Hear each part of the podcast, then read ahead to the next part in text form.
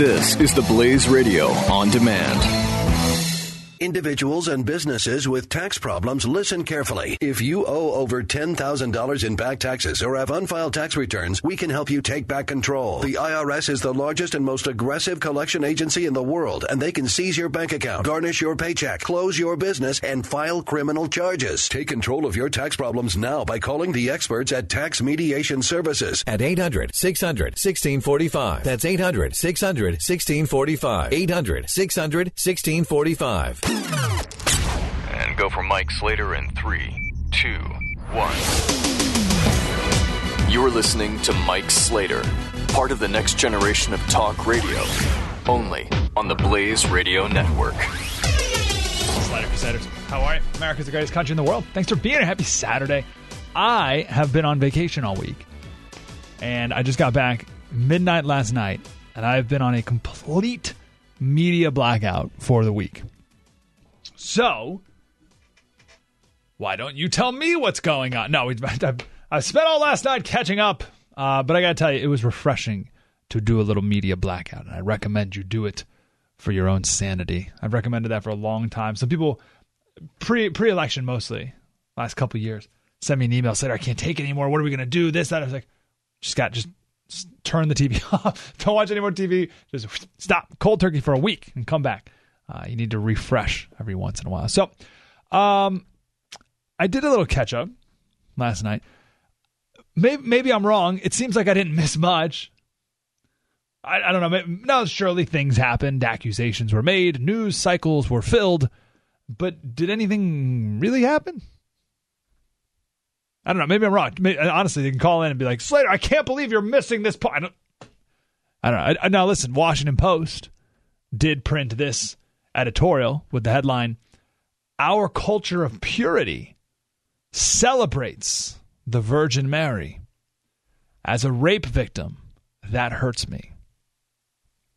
So, so, so that happened this last week.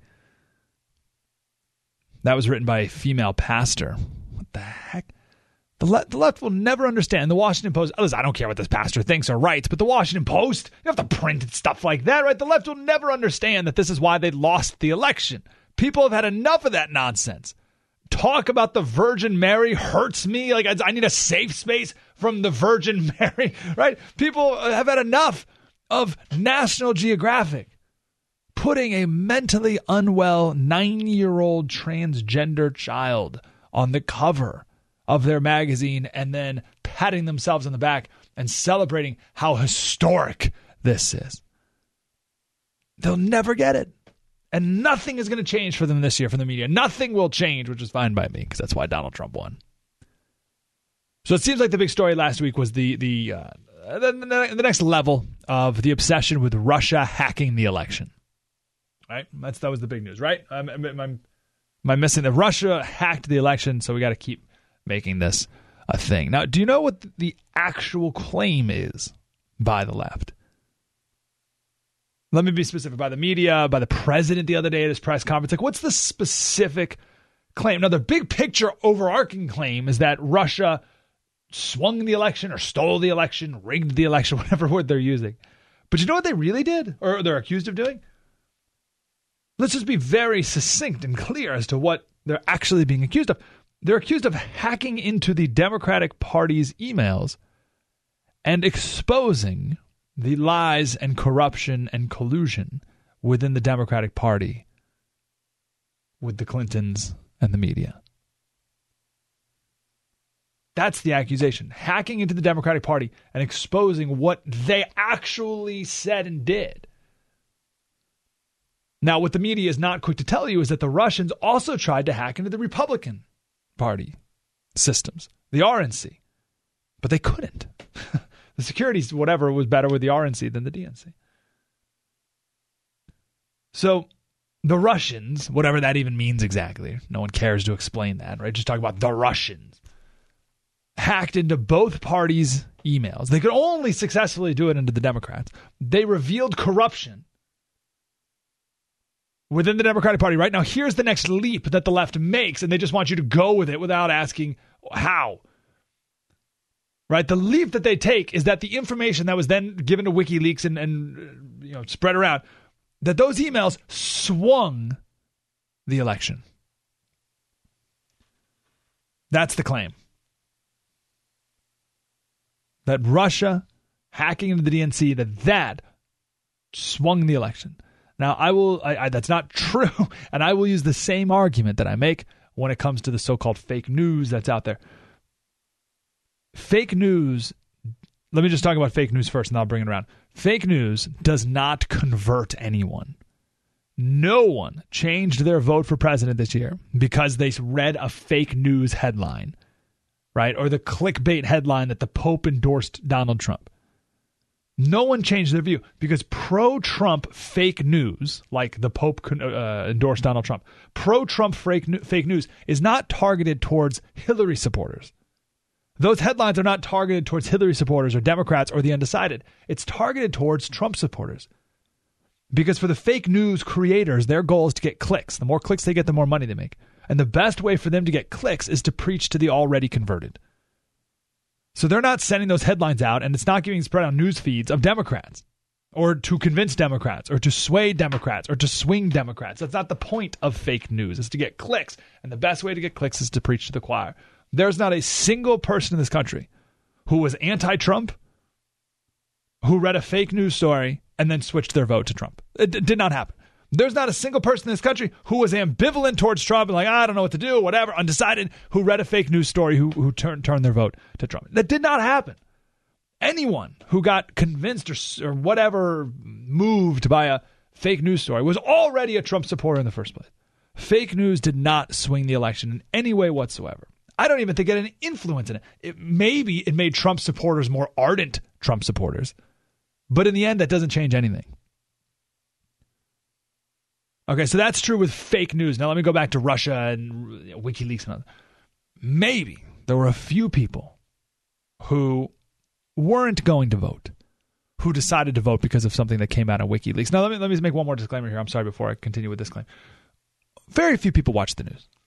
I guess like if you go around to a man on the street interview and ask hundred people about WikiLeaks, they'll have no idea what you're talking about. If you ask 100 people, 96 of them will have no clue what you're talking about. And three of the other people who do will kind of vaguely have an idea, but they'll be wrong about what it really was. And then one person will truly be informed about what WikiLeaks is. So, like, it's because people who follow the news, like you do, because you're listening to the show on Saturday at 3:12 in the afternoon, you get it, you follow it, you're in it. But we assume that everyone else is too. But the truth is, almost no one's paying attention. Almost no one even to WikiLeaks. Almost no one's paying attention to WikiLeaks or anything that's going on, right? So yeah, maybe there's a few people who were undecided or, who weren't going to vote, and then something came out in WikiLeaks, uh, and they decided to vote for Trump because of it, or or maybe even like a fewer than that, like a, a handful of people were going to vote for Hillary, and then something came out, and they decided to vote for Trump. More likely, there were people who were going to vote for Hillary who maybe didn't vote at all because of something in WikiLeaks. They were so burned by what happened with Bernie that they're like, I'm not going to vote at all. So, yeah, but that doesn't swing the election. But when every time someone on the left makes this this, this claim, clutching their pearls about Russia hacking the election, they they're making the assumption that whatever Russia did and whatever WikiLeaks did swung the election. That's just not true. Notice the Russians did not hack the voting machine, right? No one's making that claim the Russians didn't come uh, somehow come up with a way where uh, people could vote illegally or vote twice or whatever. They didn't do that. They just released, uh, re- uh, revealed corruption that was going on within the political party.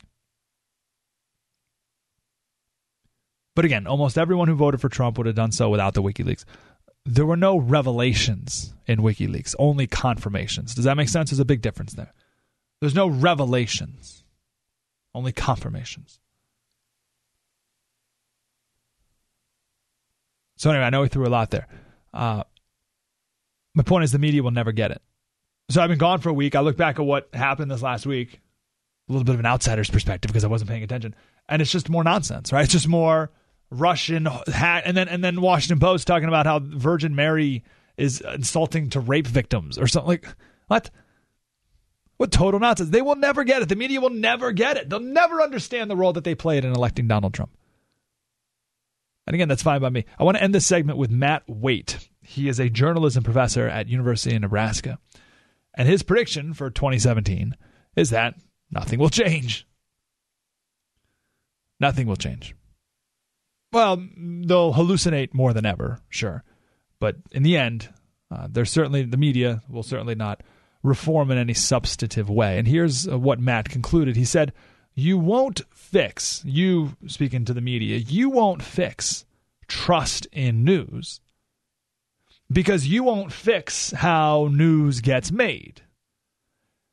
Because you won't uh, fix how you hire senior leadership to diversify your thinking because you won't fix what stories are selected because you won't change who you hire to do those stories because you won't fix the ways that stories are written to be more transparent and more directly sourced to give people a reason to trust you because you won't fix the lack of training in newsrooms that could retrain reporters to source stories more explicitly because you won't fix the belief that trust in fake news is Google and Facebook's problem and not yours, because you still don't believe that you are the problem. Wake me when you do.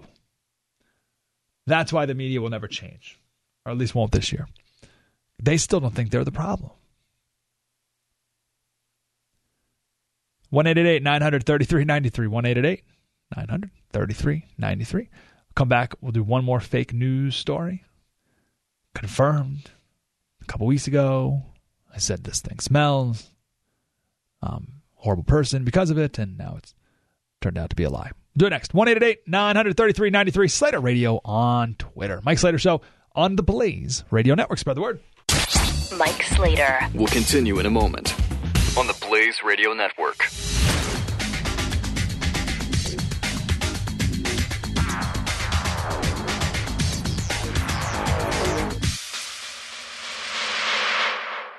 Individuals and businesses with tax problems, listen carefully. If you owe over $10,000 in back taxes or have unfiled tax returns, we can help you take back control. The IRS is the largest and most aggressive collection agency in the world, and they can seize your bank account, garnish your paycheck, close your business, and file criminal charges. Take control of your tax problems now by calling the experts at Tax Mediation Services at 800 600 1645. That's 800 600 1645. 800 600 1645.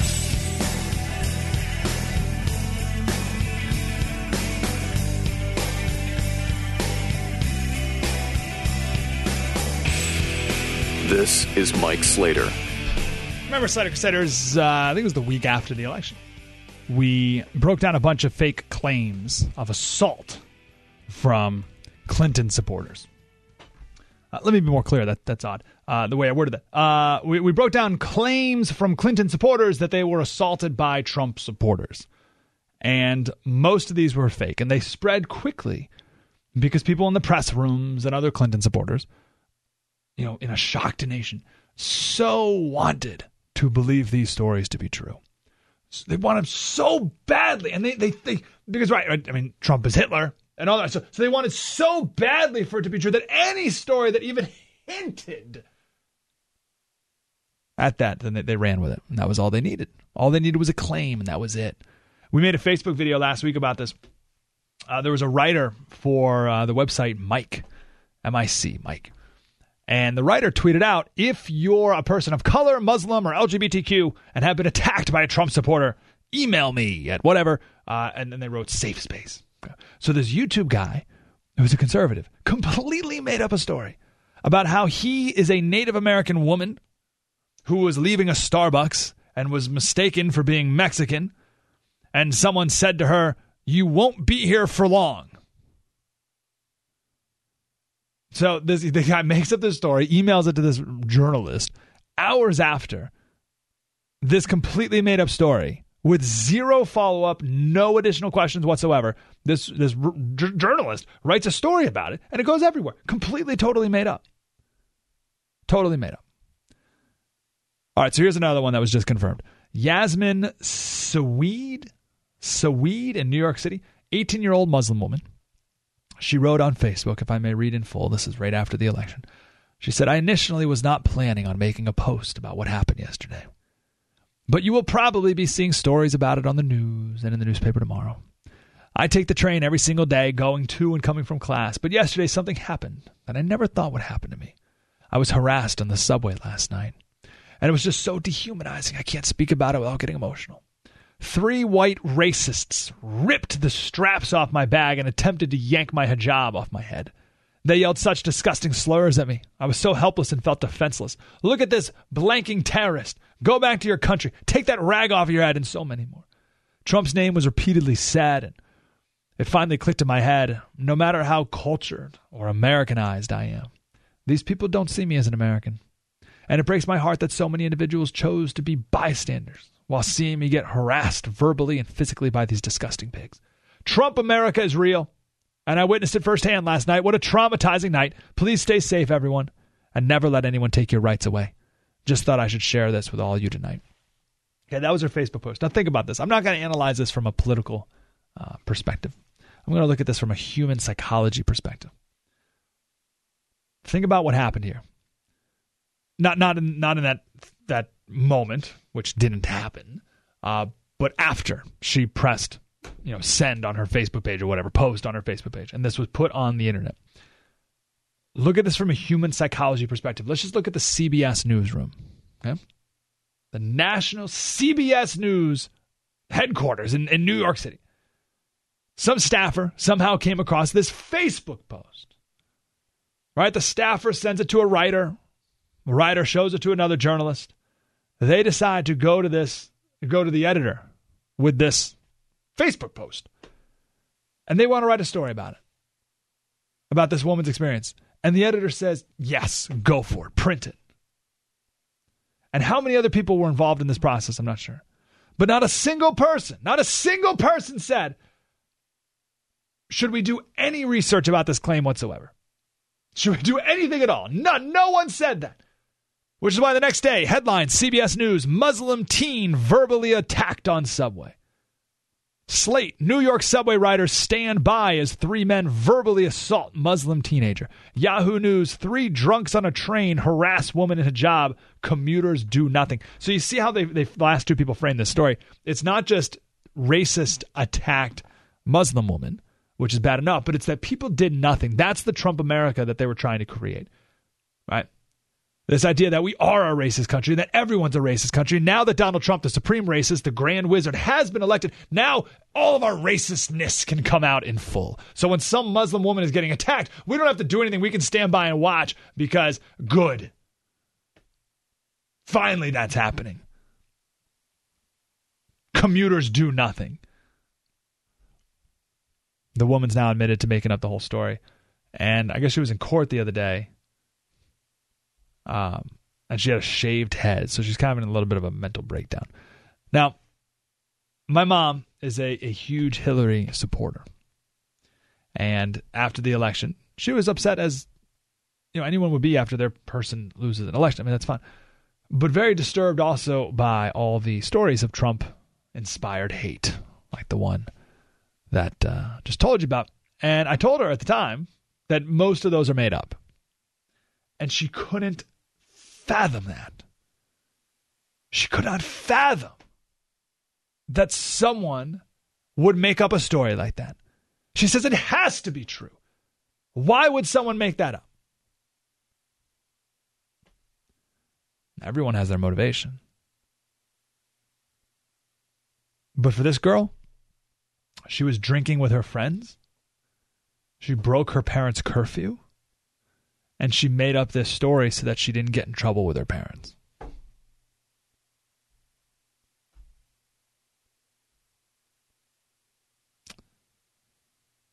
People make stuff up a lot. Sure, you've heard of the girl at North Park University in Chicago. She found a note on her door. She's bisexual, had a bunch of homophobic slurs on it. Hashtag Trump. And legitimate news outlets wrote stories about it. And then they connected it because this was right when Donald Trump was on 60 Minutes, right, right after the election, and he told supporters to knock it off if things are, you know, if they're doing anything wrong, and and tied these things in, right. So Trump saying knock it off, and then here's this woman, you know, getting, uh, you know, uh, notes written on her door, like threatening her. It, it, it, she made it up. People make it up all the time. Oberlin, they're, they're making it up and then fake news, right? Oberlin College, 2013, there were a bunch of Nazi flags put up all around campus, and there were signs that were put on top of the, the water fountains that said whites only. And everyone freaked out because all these hate crimes on campus. No, it was a student who did it to prove how racist America is. Weird. Every once in a while, you get a story like this. There's a couple in uh, in uh, Colorado, a lesbian couple in Colorado, who claims that someone spray painted "Kill the Gay" on their garage and put up a noose in their front tree. And and someone did do that. They did. They did it themselves. So listen, I don't know why people make stuff up like this. Attention. It's very profitable in today's culture to be a victim. Right, you get major bonus society points if you're a victim. But the problem is, as long as the media reports these as if they're gospel, then no one's going to take the media at their word ever, nor should we. This is Mike Slater, part of the next generation of talk radio. on the Blaze Radio Network.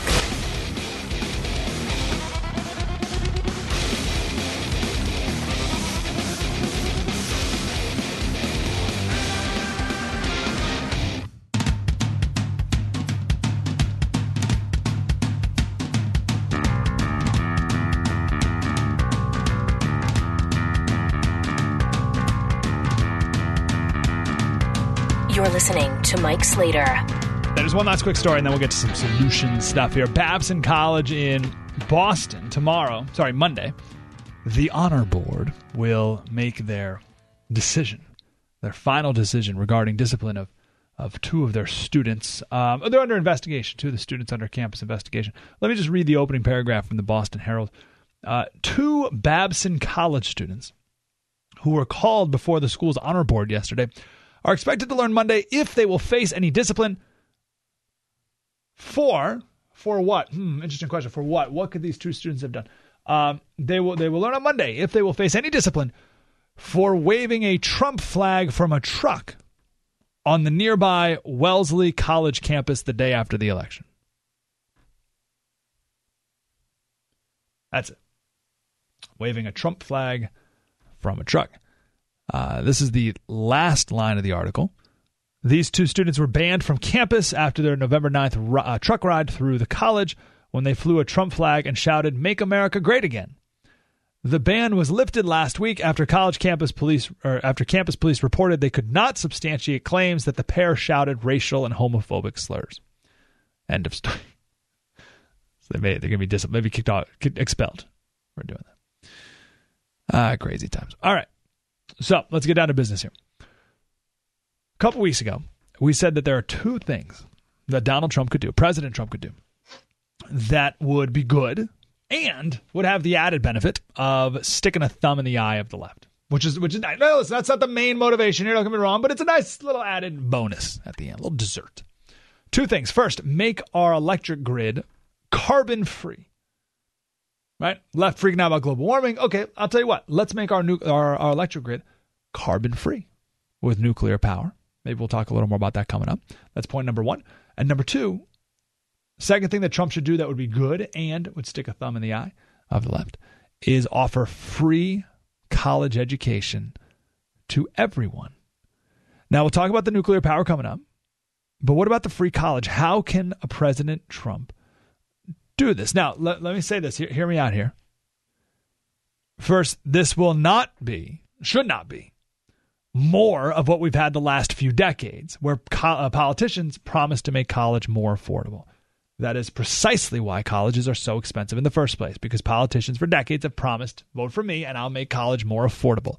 I'll take 60 seconds to explain how this works. We've done it a million times before, but college prices, the college tuition has been the same for forever. It's only gone up since politicians said, I'm going to make it more affordable. So let's say college used to cost a thousand bucks a semester. Politicians said, I'm going to make it more affordable. We're going to give out more student loans. We're going to give out another thousand dollars in student loans. So the college just says, okay, great. Uh, the student pays a thousand and the government's going to give me a free thousand dollars as well, right? Because when you take out a loan, the college gets the money. You get the loan, the college gets the money right now from the government, right? So college says, all right, tuition's now two thousand dollars. So a politician comes around next year and says, uh, vote for me. I'll make college more affordable. I'll give you more loans. So now they give $5,000 in loans. So the university says, awesome. Tuition's now $6,000. So everyone's like, oh my gosh, college tuition's so expensive. So a politician comes back around and says, vote for me, I'll make college more affordable. All right, so we vote for them. Now they give out $10,000 in student loans. So the college comes back and says, all right, great, tuition's now $11,000. And we do this on and on and on, and now tuition's over $60,000. Okay? Precisely because politicians said we're going to make it more affordable, and they burdened kids with tens of thousands of dollars of student debt. It is unconscionable, but that is exactly why college is so expensive in the first place. So we're not going to do more of that. Okay? That doesn't make any sense. This is not Hillary's plan to make college debt free, whatever that even means, or Bernie's plan which is just, you know, have taxpayers pay for everyone's college because college is a human right or something, which would be hugely expensive and would just turn college into even more of the 13th grade than it already is. We need a totally new way of thinking about this. A few days ago, we need a new way. Well, actually, I take that back. We don't need a new way of thinking about college. We need to go back to the old way of thinking about college and achieve that in a new way. Trump a couple days ago had all the uh, the tech giants in his Trump Tower boardroom. He had Jeff, he had Bezos from uh, Amazon, he had Tim Cook from Apple, Larry Page from Google, Elon Musk from Tesla. He had the head of IBM and Intel and Microsoft and Facebook, and of course they were all around the table, and at the head of the table was Peter Thiel, who was the only proud Trump supporter in Silicon Valley. And gosh, I wish I could have been there at that meeting so badly. I would have loved to hear what was talked about there. So I could take a guess. I'm certain that all the tech people talked about uh, different regulations and taxes that are hurting innovation. And I would like to think Trump said, perfect, we'll get rid of all of them. But I also hope he said one thing to them. I hope he said, guys, figure out how to make college education available to everyone. So Andy Kessler wrote an editorial in the Wall Street Journal proposing what he calls it's it's it's a new GI bill, but it's a GI bill for everyone. Here's what he says. He says Udemy, which bills itself as the world's largest destination for online courses, has thousands of courses in computer skills and art and teacher training for 200 bucks. The online education firm Ivy Tech teaches people how to use digital technology that controls machine tools. HHA Online has $90 online courses for home health care. Coursera, another big player in online education, teaches all aspects of robotics. No application essays, no education department messing with course selection no teachers' unions, no degrees, instead, only a computer or tablet. And successful completion produces a certificate. The right combination of certificates puts you on a list to be hired for all sorts of jobs computer support specialist, outside electrician, freight stock worker, sonographer, radiation therapist, actuary. The list goes on. And why not let private companies, IBM, Ford, Pfizer, Amazon, and others, come up with an online curriculum that they would hire from. Now, yes, the devil's in the details. Quality controls would help keep standards high. Fraud could be resolved using smartphone fingerprint recognition. LinkedIn would handle certificates and provide a searchable database for qualified workers, et cetera, et cetera. But yeah, we got to think like this, right? Like this is the revolutionary thinking that Trump needs to to spearhead. Not Trump himself, but the, you know the people he surrounds himself with need to spearhead. I've I've said for a long time I don't know why companies don't have their own certificate courses, sort of like their own mini colleges, right? So IBM has a college program that you go into after high school or whenever you want, right? So you, you follow their two year program, sort of like a like a new age uh, apprenticeship, right? And then you got it once you, follow, you complete their course program, then you have to work for IBM for five years after you graduate or whatever, whatever the terms are. I don't know. But the point is, college education needs and today can be available to everyone. But we have to ask ourselves, what is the point of college? And that brings us back to the fundamental question. And that's why I said a second ago, we don't need to completely rethink college education. We need to go back to what college education really is. And so, what is the point of college? Is the point of college, and this is so important, no one's asking this, is the point of college to live in a dorm room? Is the point of college to go to football games and sit in the student section every Saturday. What's the point of college? Is it to go to the dining hall and hang out with friends in the dining hall before class? Is that the point of college? Is the point of college fraternities? Is that the point? Now, these are all fine things, but that's not the point of college. The point of college is to learn things that help you get a better job.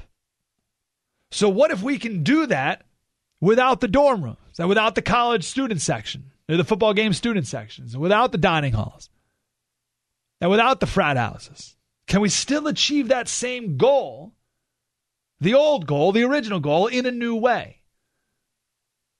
Yes, with online courses. And maybe it's not, you know, your basic online degrees.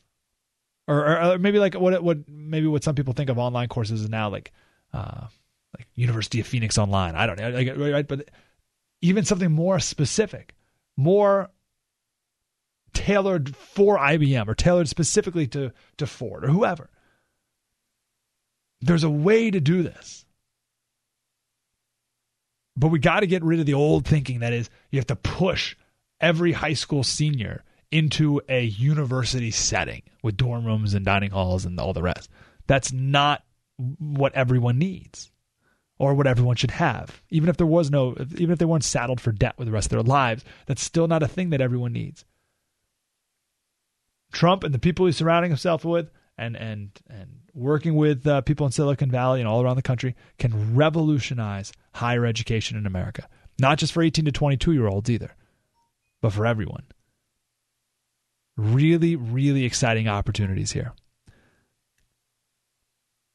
1 900 3393. Slater Radio on Twitter. Mike Slater Show. The Blaze Radio Network. Spread the word. You're listening to Mike Slater on the Blaze Radio Network.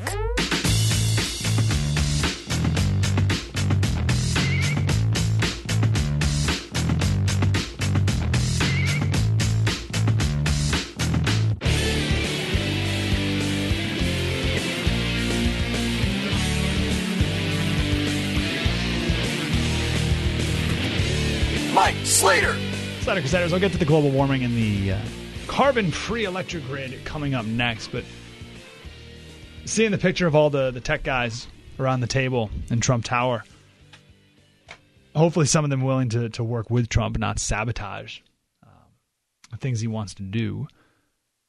It, it just proves an argument we made a while ago that you're not voting for Trump. And this, this is for people. Listen, I made a lot of arguments um, for different types of people because different arguments appeal to different people.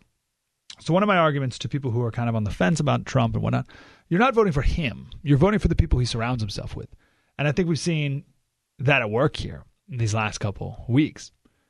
And not only the the official people he's surrounding himself with, but just surrounding himself with people, like having all the tech people there in the first place, is uh, is a good sign. And it's wild because, you know, a while ago, people made the argument that Trump doesn't know anything about anything. And Scott Adams made the point that no one can know everything that you would need to know to be president of the United States. It's impossible. It's, it, that person doesn't exist. There is no Solomon that we can elect for president who knows everything that they need that you would need to know to be president. It does not. It's to stop looking for it. Instead, we need to install someone or elect someone who is a great delegator a great listener who can surround himself with people who are experts in those given fields. That's a way better skill set to have, right? So, do you want to try to find the person who is the expert in economics and the expert in foreign affairs and the expert in every single country uh, policies and the expert? No, like that doesn't exist. Or do you want to find someone who has the ability to surround himself with five of the top experts in a certain topic on economics and talk to him for an hour and then learn everything that you would need to know in order to make the best decision on that given topic or have the five best people who are experts about Syria around the table and then the five top experts on healthcare reform and then the five top experts on on on education or whatever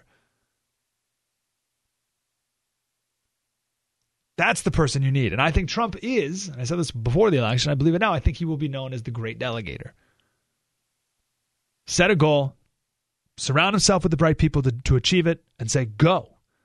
Because that's what you have to do in business. You can't run all these towers and all these different businesses doing it all yourself. It's impossible. You have to delegate.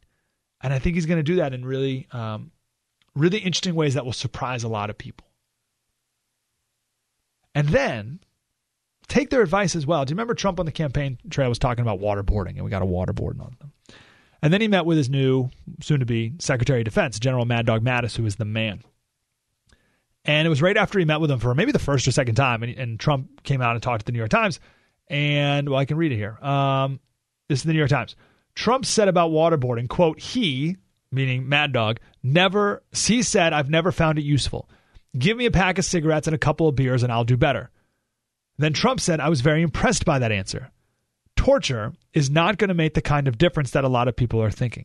So that's what he gets from meeting for literally an hour with Mad Dog Mattis. Now, the left will freak out and say, oh, it's another broken promise.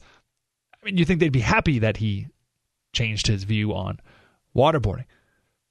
Quick side note on this I don't think any conservative or anyone voted for Trump so that we will now waterboard people. I think the point is that we will do whatever it takes to get information out of people in order to take the terrorist threat seriously. And that's what Trump is doing, whether we waterboard or not, right? It's, but again, we're going to elect Trump so that he can surround himself with General Mad Dog Mattis because he knows what's best. And Trump will delegate to him, and then he will follow according to what Mad Dog thinks. Right? That's that's leadership. So Scott Adams said that you can get experts. You don't need to be an expert on a topic, but if you get experts around a table for an hour, then you can become an expert in pretty much anything, at least enough to make a good decision on that topic. So Trump meets with Mad Dog Mattis for an hour, changes his mind on the specific topic of waterboarding. That's impressive. And you know what else it shows? It shows humility. When I met Trump for the first time, uh, it was almost a year ago. It was just over a year ago. I got a Facebook uh, you know, memory. One year ago, he did that 90 minute interview with Trump in his office. And uh, arrogant. And then you see him on the campaign trail. And arrogance is the word that's easily thrown around to describe him. Arrogant people don't do this. Arrogant people do not surround themselves with people and listen to them and take their advice and change their minds. That's not what arrogant people do. So bombastic, braggadocious, uh, maybe not even, I don't know. There's other words you can use to describe them, but arrogant is not one. Arrogant people do not do that. I'm excited for a lot more of that moving forward. Slater Radio on Twitter, Mike Slater Show on Facebook. Coming up next, want to talk about climate change and how I think in the next few years, we're not going to hear much about it anymore. We'll explain why next. Spread the word. You're listening to Mike Slater. Part of the next generation of talk radio. On the Blaze Radio Network.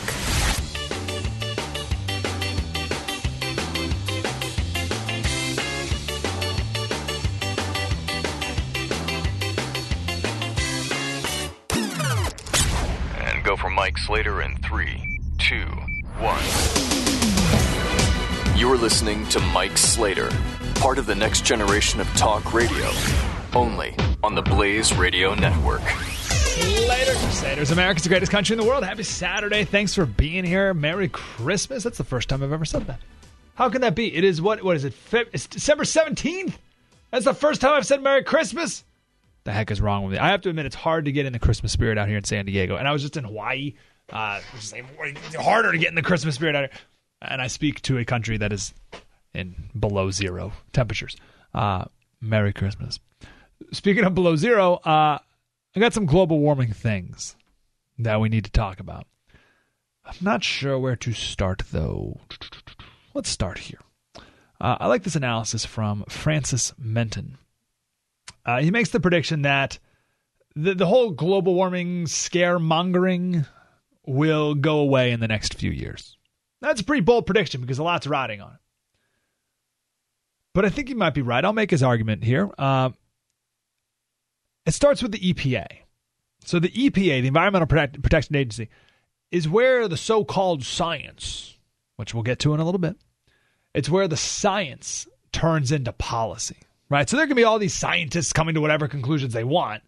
That doesn't affect policy. It may affect your behavior in different ways, but minimal ways. Um, when it goes into the government world, that's when it turns into law and policy, and that's the EPA. So the last eight years, the EPA's goal, almost like a filter, is to prevent any contrarian views on global warming from ever being heard, let alone considered or allowed to alter policy that they want to implement. Okay? So it filters out any contrarian views whatsoever. Now, I should say they do two things, the EPA. They silence any opinion other that's against theirs, right?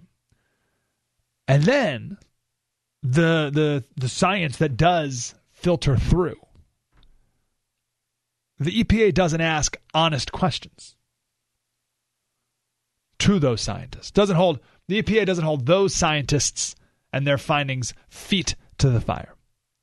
Now, with Donald Trump as president, or more accurately, uh, Scott Pruitt as head of the Environmental Protection Agency, he was he was the Attorney General of Oklahoma. The opposite will happen. First, everyone can be heard. Okay, all opinions, all findings, all scientific research will be considered,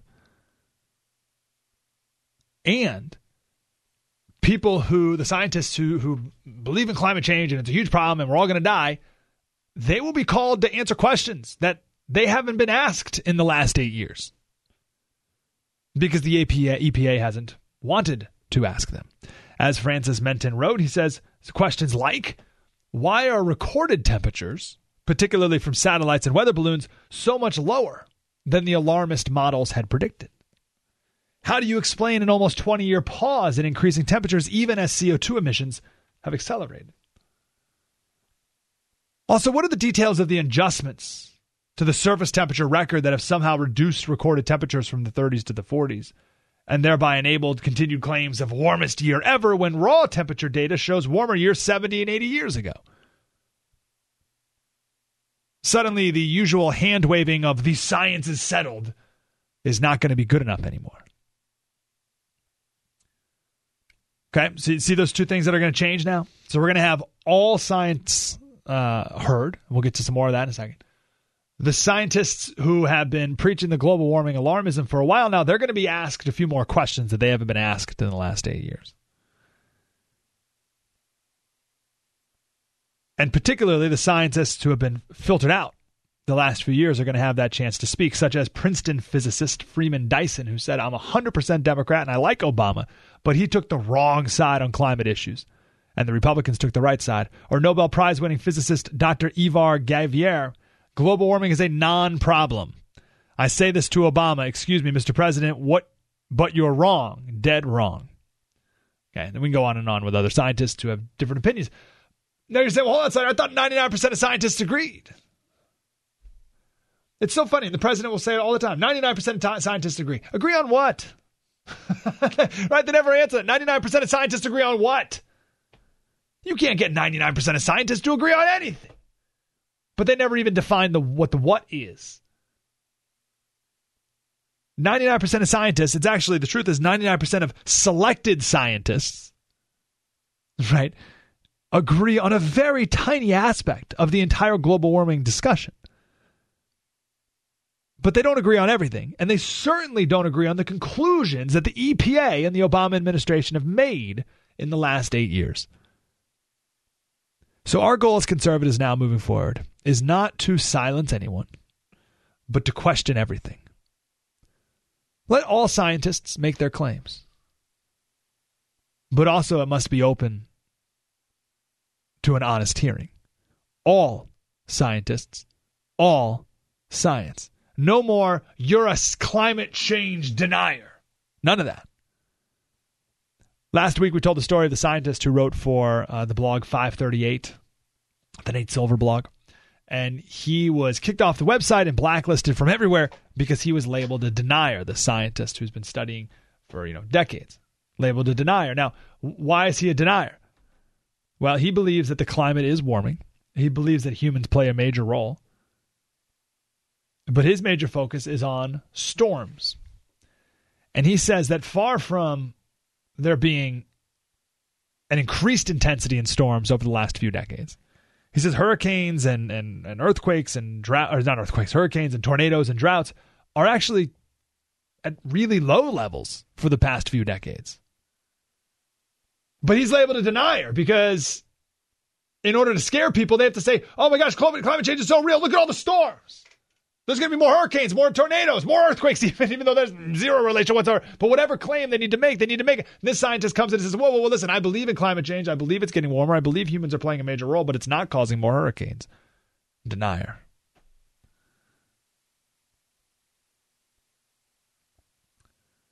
It's really important that we as conservatives moving forward hear everything. Now, we can't be just as bad as they were, right? Just as bad as the left was and kick certain people out of the the uh, the discussion as well. We need to hear everyone and think really, really think a lot before we turn these claims into policy. And I'll talk about um, how science has changed over just the last two years on, on, on many topics. Right, I want to talk about scientific consensus, which we, for whatever reason, far too often take as gospel. One last point here, though. Uh, people on the left with Donald Trump winning are very concerned about the uh, the loss of leadership on climate change issues around the world. All right, if we step down from our prominent position leading the charge, then other countries will stop following. And to that I say good. I think it's high time that Germany stop with their obsession with solar power. It's one of the cloudiest countries in the world. they want to get their power from the sun. Well, this obsession has made electricity three times as expensive as here in America, which is way too expensive already. And what a shame. We're not going to be leading the charge with the Paris Agreement. What is China going to do? Oh, we did so much. Oh, we, we, we worked so hard with China to get them to make major agreements with the climate. Did we? Do you know China agreed to not reduce their carbon emissions at all?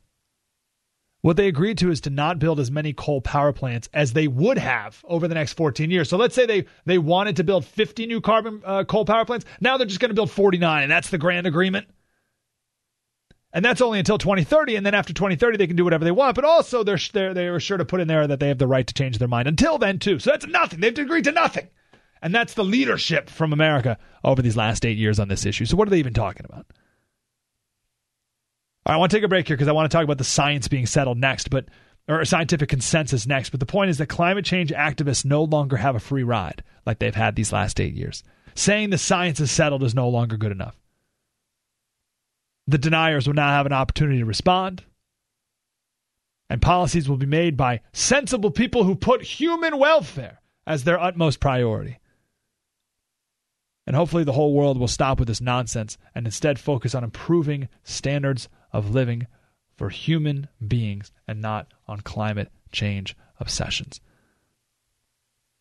We'll talk about scientific consensus next. Mike Slater Show, the Blaze Radio Network. Spread the word. You're listening to Mike Slater on the Blaze Radio Network.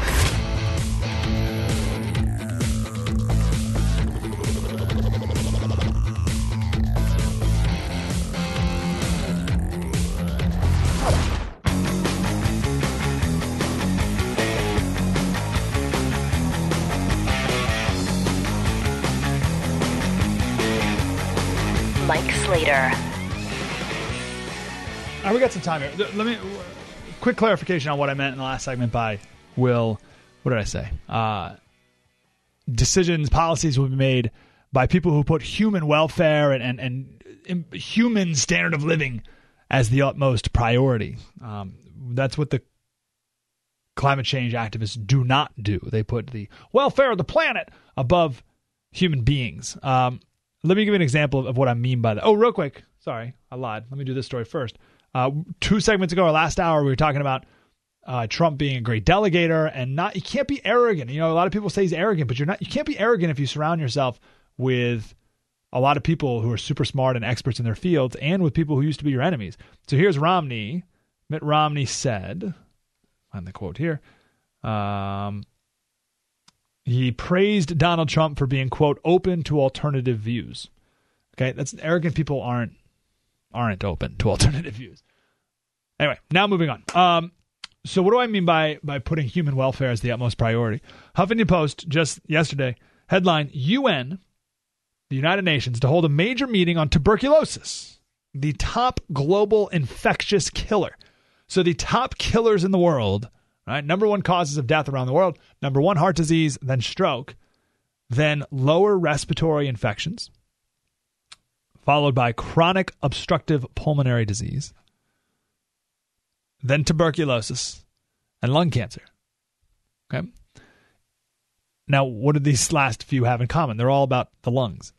If you add up all the lung related diseases, then that is the number one cause of death. Those that group is the number one cause of death more than heart disease and more than stroke. Lung related diseases. Now, what's the leading cause of lung related diseases? Not smoking, indoor air pollution. Indoor air pollution from what? Like factories and like I don't even get that. Like what's indoor? No, indoor air pollution because most of the world doesn't have electricity. So they burn fires inside their homes for heat and for cooking.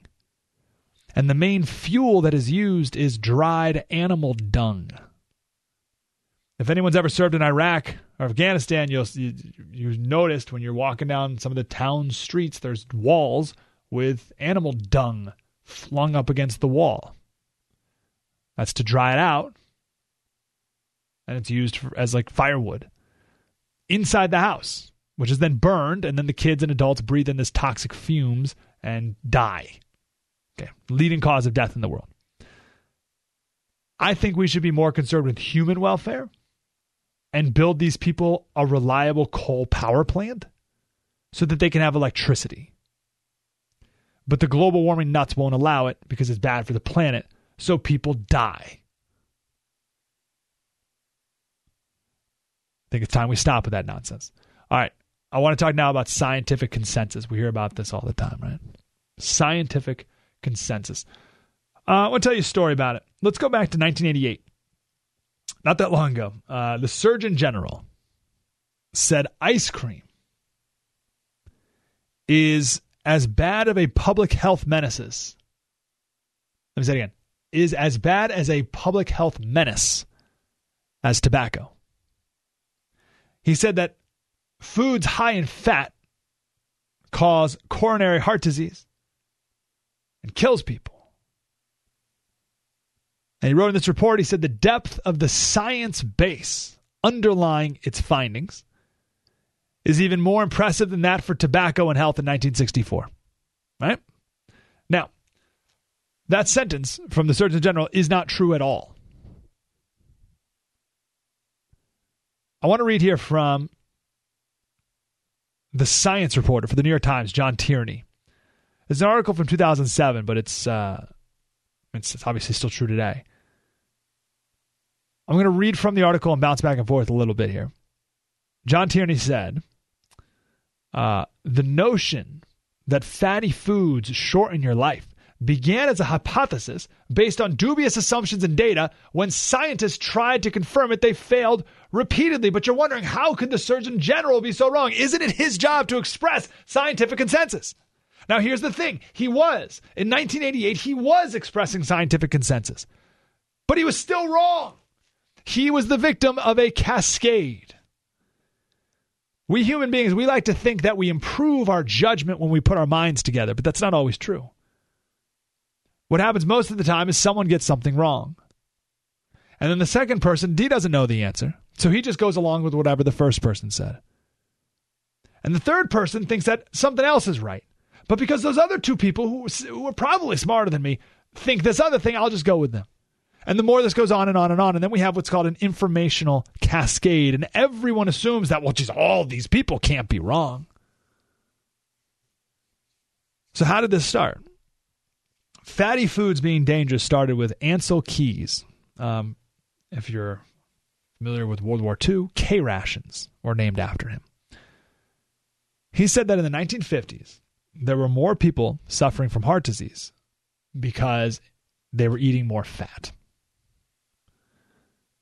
Well, more fat than what? More fat than humans in the past.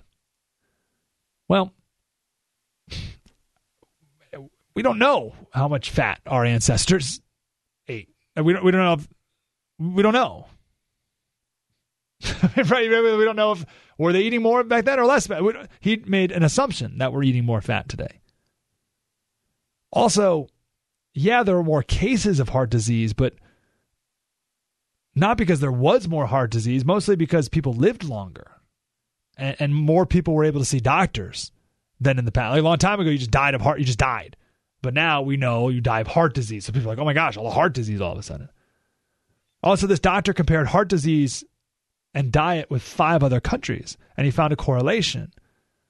But if he included the other 22 countries which we had the data for at the time, then there would be no correlation at all. So he selected only what confirmed his hypothesis. Now, here's here's the deal with this.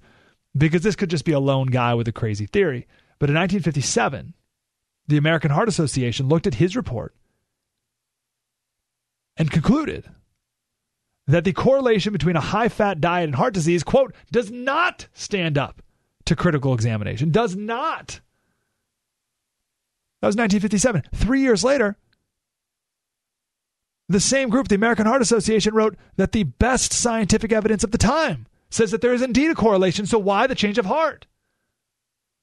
Wouldn't you know it? Dr. Keys is a new member of the committee on the American Heart Association. Time magazine picked up the story.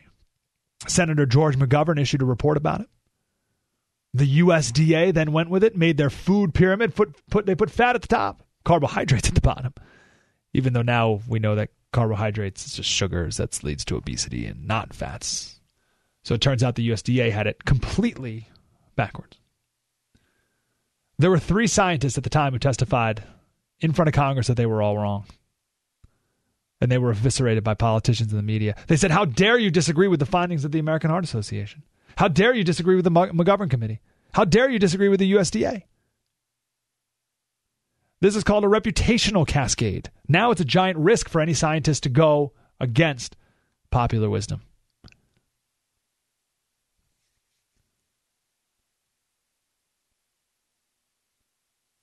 There, this, this entire claim started on a bad assumption faulty data, and just cascaded from there. All to the grand official, cons- the grand scientific consensus that high fat diet leads to heart disease. And it's just not true. This is the global warming story. Replace every noun in my story about fat with global warming, and you have the exact same story. Don't fall for the cascade. Don't fall for the hysteria. Look for the facts and the truth. And I hope we can do that for the next four years, at least.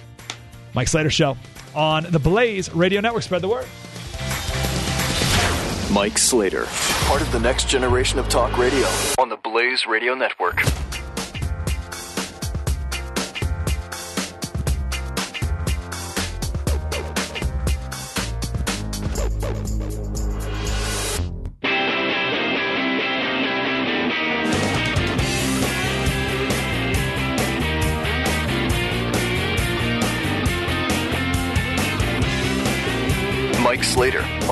Blaze Radio Network. Uh, it's nice when the show comes together like this. It's almost like we planned it. So in the last hour, I talked about two things. I mentioned two things that Trump can do that are good and have the added benefit of sticking the thumb in the eye of the left. Uh, the one that we talked about in greater detail was free college education, but not in the way that you may be thinking, not in the Bernie Sanders, Hillary Clinton way, but in a, in a, in a completely new way. Uh, we talked about that earlier. I'm not going to go into it again. The second thing that Trump can do is to create a nuc- excuse me, a carbon-free power grid, which is a good thing in and of itself, and I'll explain why. But also, it stick the eye, uh, thumb in the eye of the left, who's freaking out all about global warming. They're like, all right, fine. You think global warming is a big problem? You think carbon emissions is the big problem? We'll go carbon free. Oh, great. Solar panels and wind farm. Nope. Nuclear. Right? That will be the ultimate just troll move from President Trump to all the people hallucinating about him. If he can, let's, you know, carbon freeze a little much. Let's say cut our carbon footprint in half. It'd be amazing.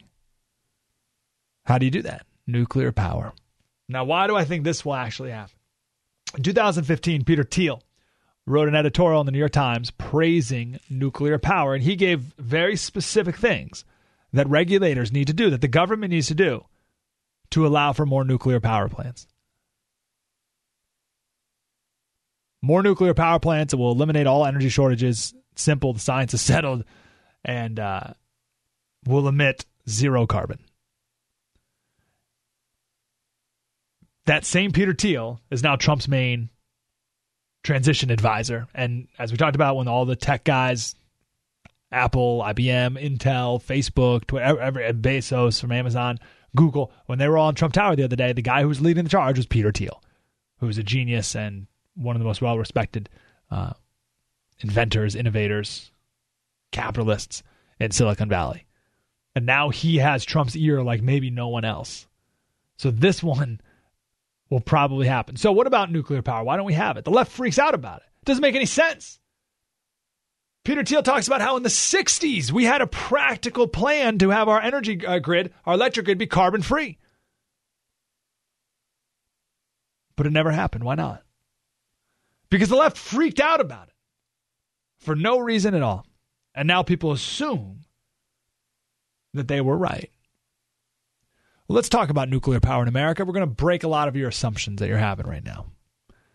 Right now, 20% of our electricity comes from nuclear. And there are zero issues. None. None. Now, people will point to Three Mile Island, right? The meltdown that happened at Three Mile Island. Do you know how many people died at the Three Island, uh, Three Mile Island meltdown? in Pennsylvania? Do you know how many people died from that meltdown? Zero. Do you know how many people had health issues as a result of that meltdown? There was a state registry of 30,000 people who lived within a five mile radius of the nuclear plant. 30,000 people were on the state registry, and they they tracked the medical records of these people. Zero. Zero health issues. Now I think, Slater, what about Chernobyl? Right, we hear that that's the big one, right? Chernobyl in Russia. That's the big, or Ukraine. That's the big attack, or the big the big nuclear meltdown, right? How many people died from the Chernobyl nuclear meltdown? How many people died? Two. Two people died from the explosion. Now I'll be honest, I'll be fair. Thirty-seven people died in the days after the explosion. All of them were firefighters. And they died because they rushed into the nuclear area without knowing what the risks were, and they died from radiation poisoning. And I should also admit that a couple other people died in a helicopter crash. All right, the helicopter was touring over the site, hit some power lines, and crashed, and those people died too. That's it. But from the explosion itself, too. There's that said a ton of people got sick. No, there's no evidence. Listen to one I'm going to say right here. There's zero evidence that there's been any increase in deaths from cancer from Chernobyl. And anyone who gives you a number is making it up.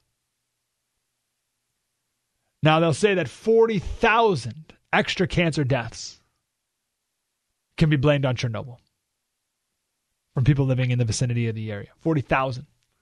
But 40,000 cancer deaths is less than 1% of the cancer mortality that is expected in that affected population, less than 1% of what's expected. That is statistically undetectable, and there's no way of concluding that those deaths were specifically from Chernobyl. Now, putting all that aside, even if it was way, even if even if thousands of people died from from cancer exposure and radiation, it is wildly unfair to judge nuclear power today in the United States of America to an accident in a Soviet country in 1972, or uh, the the Power plant was built in 1972. You can't, you, that's incomparable. Now, Slater, what about Fukushima? Fukushima 2011, remember the, the, the uh, tsunami hit the nuclear power plant. 16,000 people were killed from that earthquake and tsunami. Zero from the Fukushima nuclear power plant, and there has been no increase in radiation from the power plant at all. So, what are we doing? Why the fear? What's going on? As I mentioned a second ago, in 1960, there was a plan to go carbon free with nuclear power plants, but a PR machine shut it down. Peter Thiel is now in a very influential position, and I think he will implore President Trump to fast track nuclear energy. And to do that, it's going to take a PR campaign with facts, like what I've been talking about here, to convince people that it's safe. But I think it can be easily done because it can now be pitched as the new planet saving, carbon free energy plan. right? In the past, in 1960s, in 1960, uh, uh, with the nuclear plant, it wasn't pitched as a way to save the planet, or it wasn't pitched as a way to be carbon free. But now, because everyone's so freaking out about carbon all the time, we'd be like, all right, fine, carbon free, right? And it's gluten free, it's inexpensive, and carbon free. Now, let's say Trump proposes this. Let's say he proposes a, a, a planet saving, carbon free energy grid. What's the left going to do? How are they going to react? Well, they can do one of two things. They can either be humble and admit that this is a good policy and they support it. Or they will double down on their hatred of him and they will hallucinate. My guess is they will continue to hallucinate. And they're going to say nuclear power is the worst thing in the whole world, which you can come back with those facts I just shared to you about the three most known nuclear disasters. I would argue the only three. Uh, and they'll tell you about how horrible those things were, and you can say, were they? You know, more people died in the helicopter crash. Follow, uh, you know, after the attack. I keep saying attack. After the, it's a habit, right? Nuclear attack. Uh, more people died in the helicopter crash after the nuclear meltdown in Chernobyl than the than the explosion itself. So, like, so th- this is the hallucination they're going to make after you share with them those facts. They're going to say, Slater, where are we going to store all the nuclear waste that comes from all these nuclear power plants you're going to build? Right? Let's say we build 100 nuclear power plants across the country. What are we going to do with all the nuclear waste? This is what's so interesting about fear and fear based statements like that one. Do you have any idea how much nuclear waste a nuclear power plant creates? Now, I'll admit, I had no idea. Why would I know? Why would anyone know? But it's so funny because people are so concerned about where we're going to put all the nuclear waste without having any idea how much nuclear waste there is. That's weird, right? Isn't that interesting? Like, I know you felt this before. You're like, oh, geez, you know, what, what are we going to do with it? There's so, so much of it. Is there? How do you know?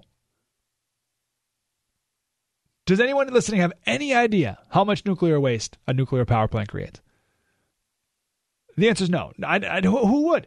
Unless we have a nuclear physicist sitting around listening to the, the blaze right now, which we very well might. But if you don't know how much nuclear waste a nuclear power plant creates, how can you how can you make an opinion based off of or, or, or make an opinion on what are we going to do with the waste?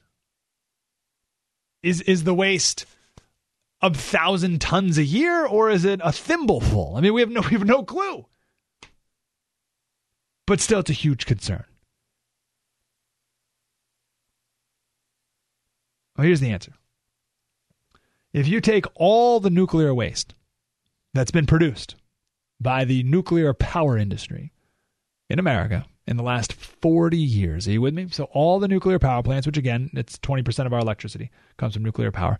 Uh, all of it, all the nuclear waste from the last 40 years, and you stacked it end to end,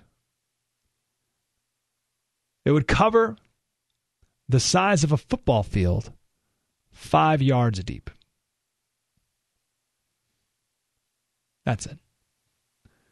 So think of your local high school football field. Dig five yards down, and you can fill all the nuclear waste that we've created in the last 40 years. That's what we're worried about. That's the concern. That's supposed to stop us. now, that's in the last 40 years. Today, countries that embrace nuclear power, like France, they've come up with ways to reuse 90%, excuse me, 97% of a used fuel rod to make new fuel rods. So, disposal is not a concern that any other countries have, yet we pretend like it's such a problem we can't build another nuclear power plant because of it.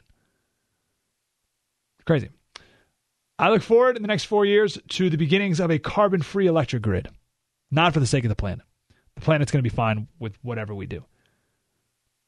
But it's smart because it's nuclear is cheap, it's reliable. And then you get the added benefit of the thumb in the nose of the left because it's also carbon free. So join us, progressives, in our quest to create a carbon free electric grid or make a fool out of yourself hallucinating against it. 1 933 93 Slater Radio on Twitter. And uh, you can search for the Mike Slater Show on Facebook, the Blaze Radio Network. Spread the word. Mike Slater. On the Blaze Radio Network.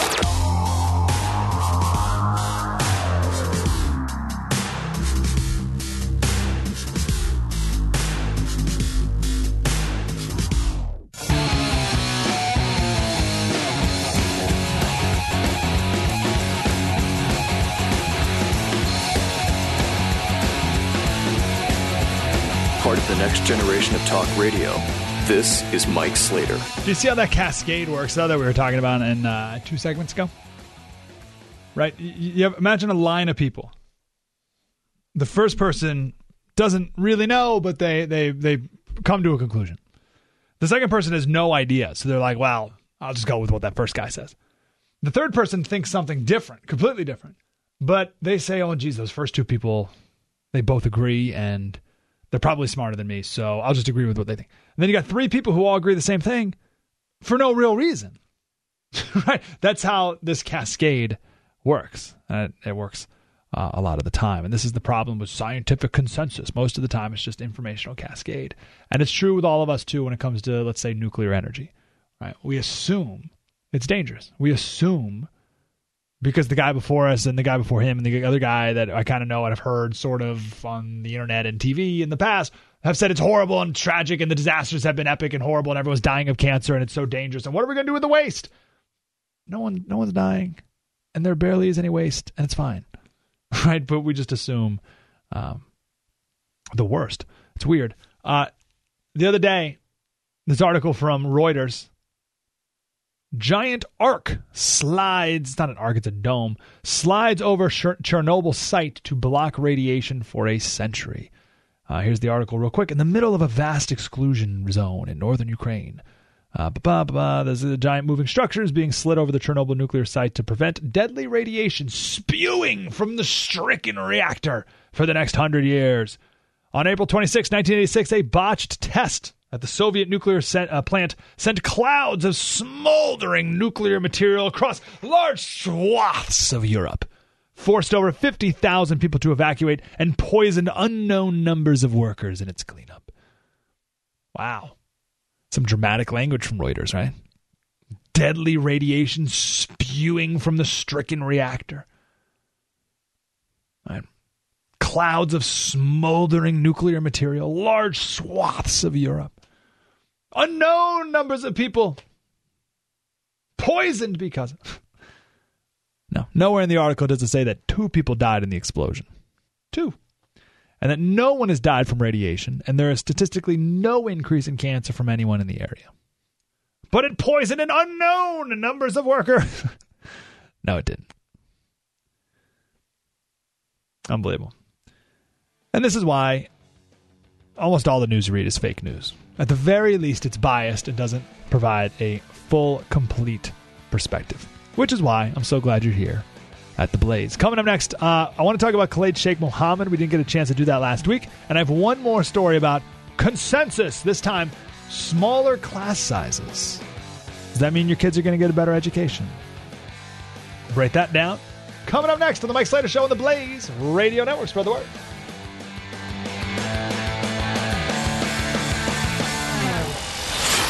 You're listening to Mike Slater on the Blaze Radio Network.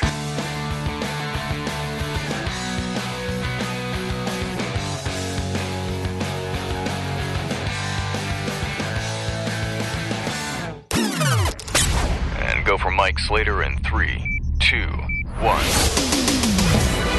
You are listening to Mike Slater, part of the next generation of talk radio, only on the Blaze Radio Network.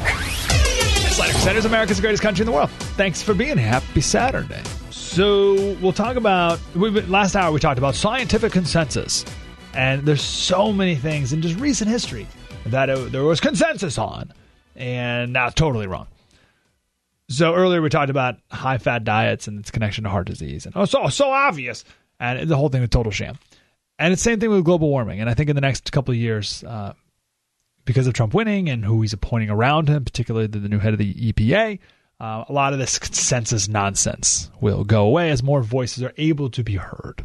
So, uh, I have one more consensus thing that I want to debunk coming up at the uh, in 30 minutes. But first, I want to talk about this because this is something that we should know, uh, and I don't want to skip over it. We never got to it last week. Khalid Sheikh Mohammed he is uh, known as the 9 11 mastermind, even though I never use the word mastermind to describe these guys. Uh, but he came up with, with the 9 11 attack. And he also is the guy who beheaded Daniel Pearl. Does that name ring a bell? He was a, a journalist for the Wall Street Journal. And he was beheaded, and it was Khalid Sheikh Mohammed who did it. Now, when he was captured, the guy who interrogated him for the CIA, James E. Mitchell, is now telling his story. Here's one quick story to start off before we get to the big conclusion. Mitchell asked KSM, that's what they call him, Khalid Sheikh Mohammed. I'm just going to say KSM for now. The terrorist, bad guy. Mitchell asked KSM if it was a hard thing to do to decapitate Daniel Pearl. All right, so you can imagine that question. Was that was that a difficult thing to do? Now, because you have a soul, you interpreted that question as was it emotionally difficult? Right? Was was this was this a hard thing emotionally to cut off a human being's head. But KSM misunderstood the question, and his response to that question was, "Oh, no, no, no problem. I had very sharp knives, just like slaughtering sheep." All right, so that's the kind of guy that we're talking about here with KSM, okay?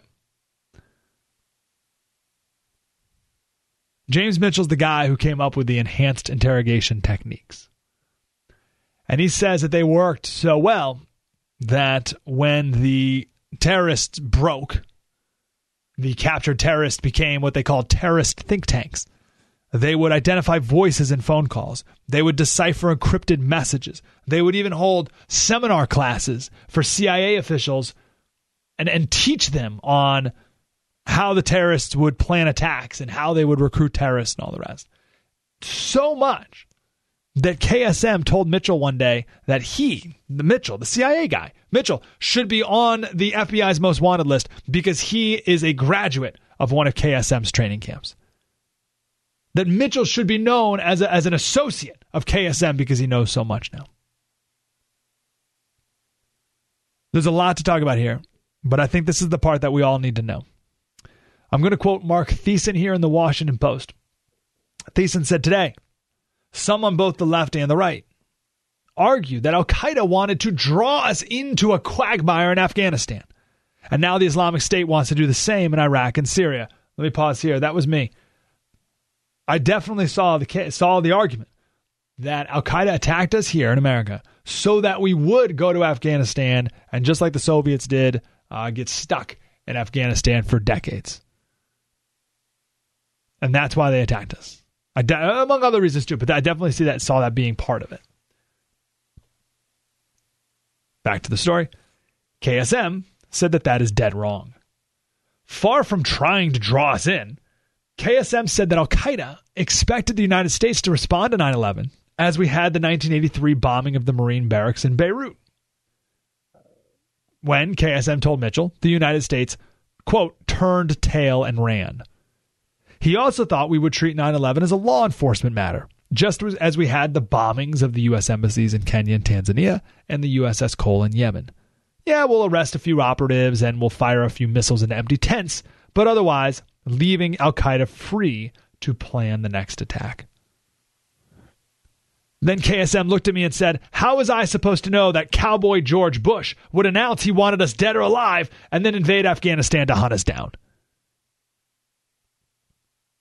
Mitchell says KSM explained that if the United States had treated 9 11 like a law enforcement matter, here's the key. If we treated 9 11 like a law enforcement matter, like we had every other attack from Al Qaeda prior, he, Al Qaeda, would have had more time to launch a second wave of attacks. But he was not able to because Al Qaeda was stunned, quote, by the ferocity and swiftness of George W. Bush's response. There's so much going on here. Let me, let me just cut right to the conclusion. I think the war in Afghanistan was a just war. I think a lot of lessons need to be learned, need to be learned about the occupation afterwards. But there's no doubt that the war itself originally um, was justified. And now we know that it stopped another wave of serious terrorist attacks on par with what 9 11 was. And just that aspect should be noted and celebrated. Now, does that excuse everything else that's happened in Afghanistan and the other, you know, how many years has it been now? 15 years? And some other things that were done poorly and money wasted and lives lost. No, no, no. But no, no, no, no. Those are different things. But just point one should be noted that according to KSM, going into Afghanistan stopped other terrorist attacks because they weren't able to plan more attacks. That needs to be noted and celebrated. Let me quote this here. KSM told Mitchell, We will win. Who's we? Al Qaeda. Not just Al Qaeda, Islamic extremists. We will win because Americans don't realize that we don't need to defeat you militarily. We only need to fight long enough for you to defeat yourself by quitting. Let me read that again because that's everything. We, the terrorists, will win because Americans don't realize we don't need to defeat you militarily.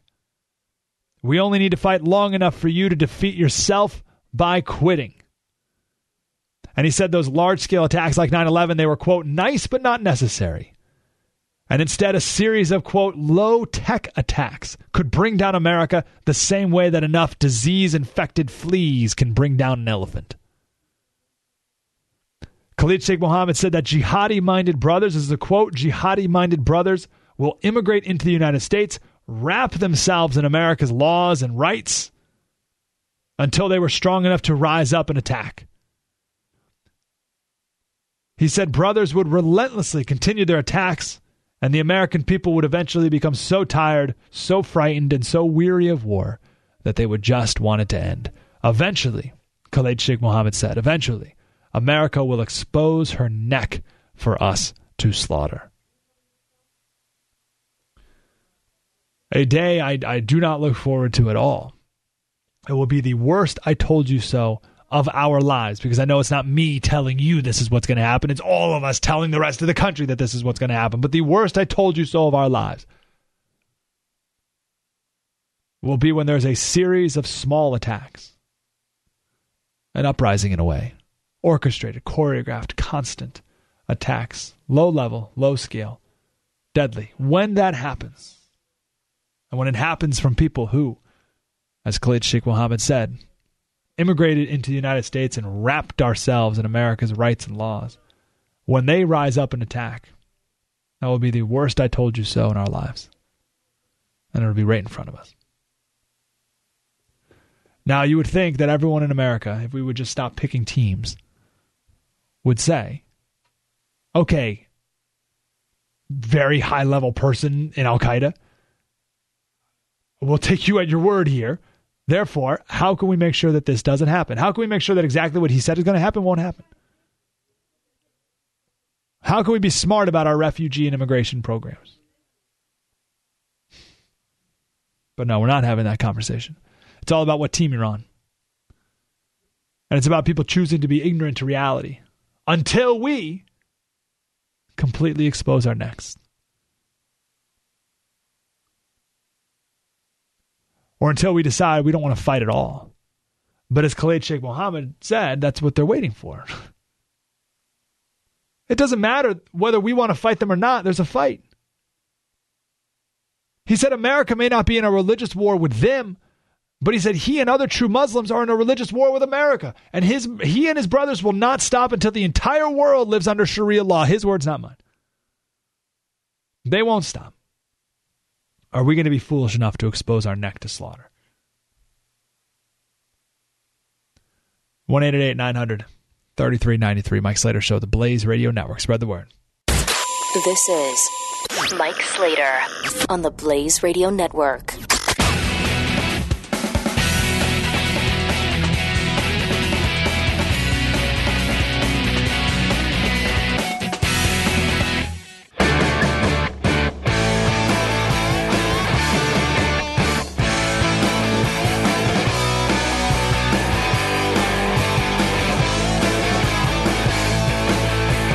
Mike Slater on the Blaze Radio Network. I want to chat about this for a few more minutes. I think this is kind of important. So, David French, one of my favorite writers today, he works for the National Review, Army veteran. He deployed to Iraq.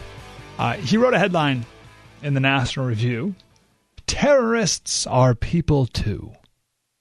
Now, if you did not know David French and you did not know the National Review, that you would think this was some hippy dippy article about how uh, the terrorists have feelings. We need to understand them. Uh, but that's not what he meant. Um, he meant it more along the lines of these terrorists are people too, meaning they panic, they have fears. Most of them try to preserve their lives. And while they want to kill us, they don't necessarily want to fight.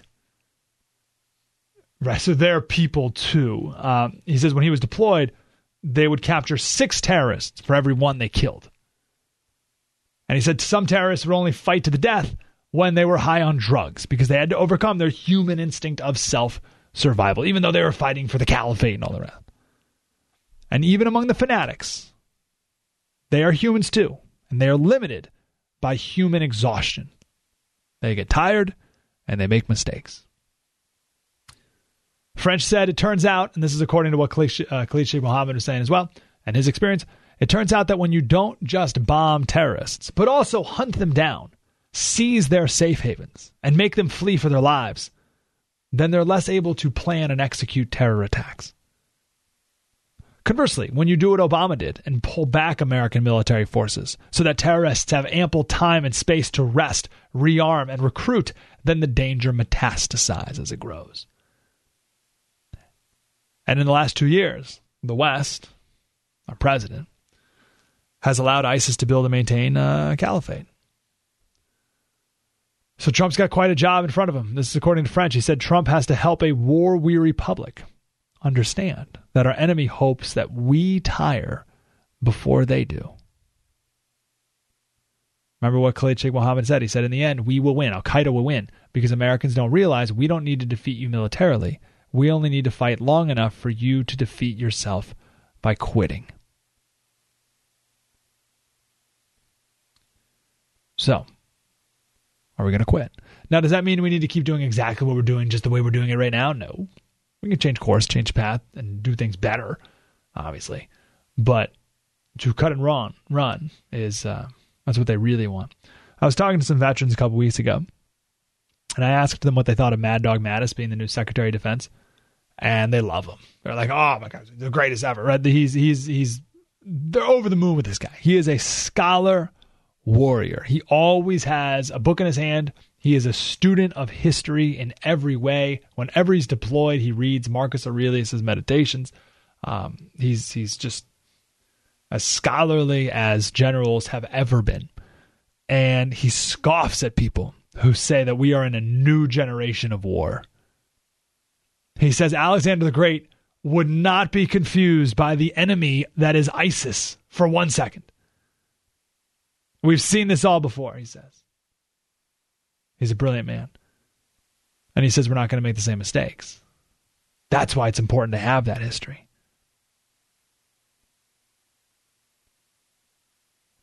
But it's also important to know our history about what's failed. And to stop doing that. And to learn from these last eight years and stop doing that. That's why I'm excited about Mad Dog Mattis to be leading the Secretary, uh, the Department of Defense. I think this is a, a, a, as good of an appointment as you could ever make. And I think we're going to see some changes in Afghanistan, uh, and they're going to be for the better. And I think we're going to see some changes in how we deal with ISIS, and I think that will be for the better. And and you just what Khalid Sheikh Mohammed said to the interrogators just just blows every progressive sentiment to smithereens. This whole like, oh, you know, they just uh, they just want this. They want oh, they don't want it. They, we're we're feeding right into them. All no, no, they want us to tire Their whole goal is the long game.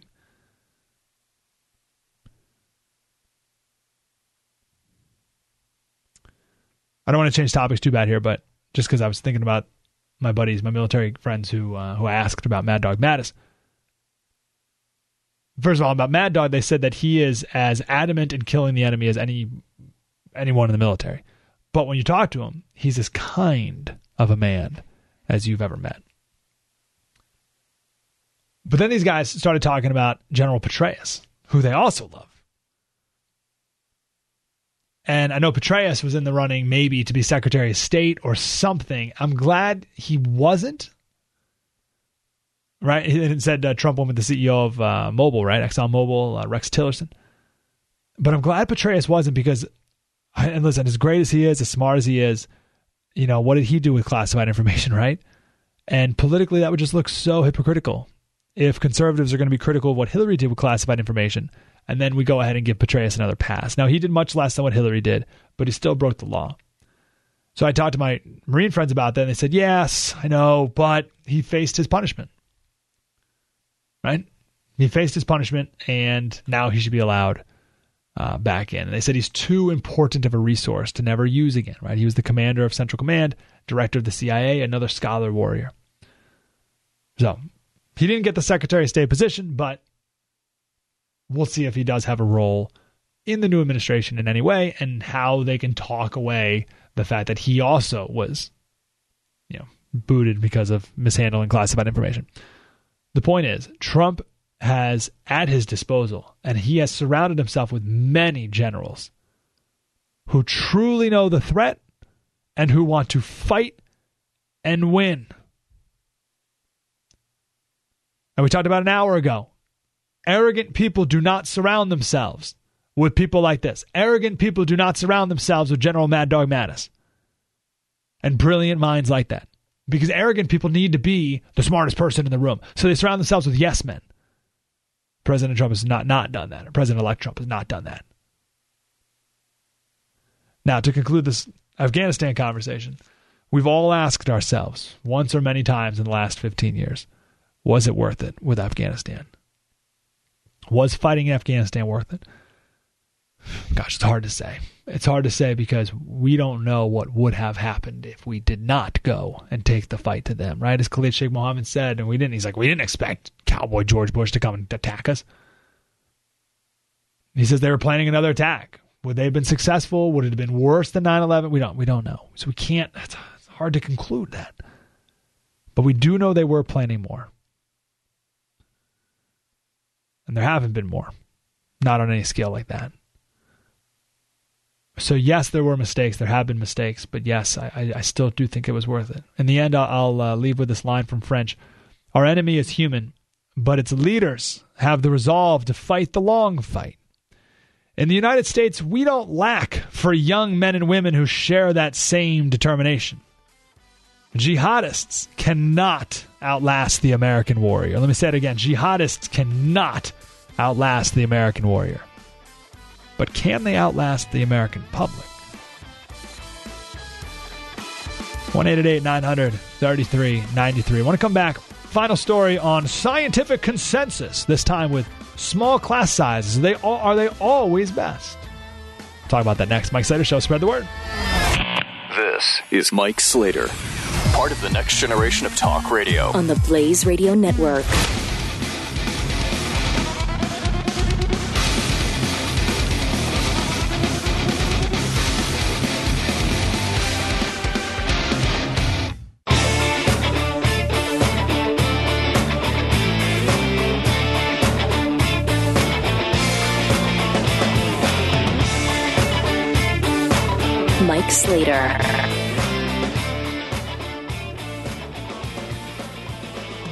Slater Crusaders. Got to turn the microphone on. Um, Terry said in Facebook post, "I'm being I'm ultra conservative, but you are being irresponsible about nuclear power. The problem with Chernobyl is the land around Chernobyl is not habitable.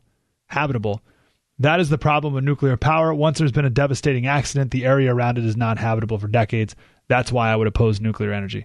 Uh, it's just foolish. I mean, this is again nuclear. That that that you can't. So so disregard everything, all the facts about how only two people died in the explosion. There's no increase in cancer, no radiation poisoning, not like nothing. Like, so let's say oh, everyone died, right? Let's say a million people died from cancer after Chernobyl, which didn't happen. But let's just say a million people died. You still can't judge nuclear power in 2016 America with nuclear power plants in 1972 Soviet Union. Right? Those are two co- two totally different worlds. You don't think we've improved nuclear energy in the last 40 years and the safety around it and all the rest? That's insane. For the Soviets to have an accident, okay? For the Soviets to have an accident 40 years ago. And for us, for you, Terry, today to be like, oh, no, off the table. No, can't ever have nuclear power. Nope. What? Why not? Like, like it's there's again we get 20% of our nuclear power from power plants today. Are there any nuclear power accidents? Any accidents? Any meltdowns? And by the way, the land around Chernobyl right now is flourishing. There's animals and plants like like have never been seen in the area before. So, is the land not habitable? It's crazy. Okay.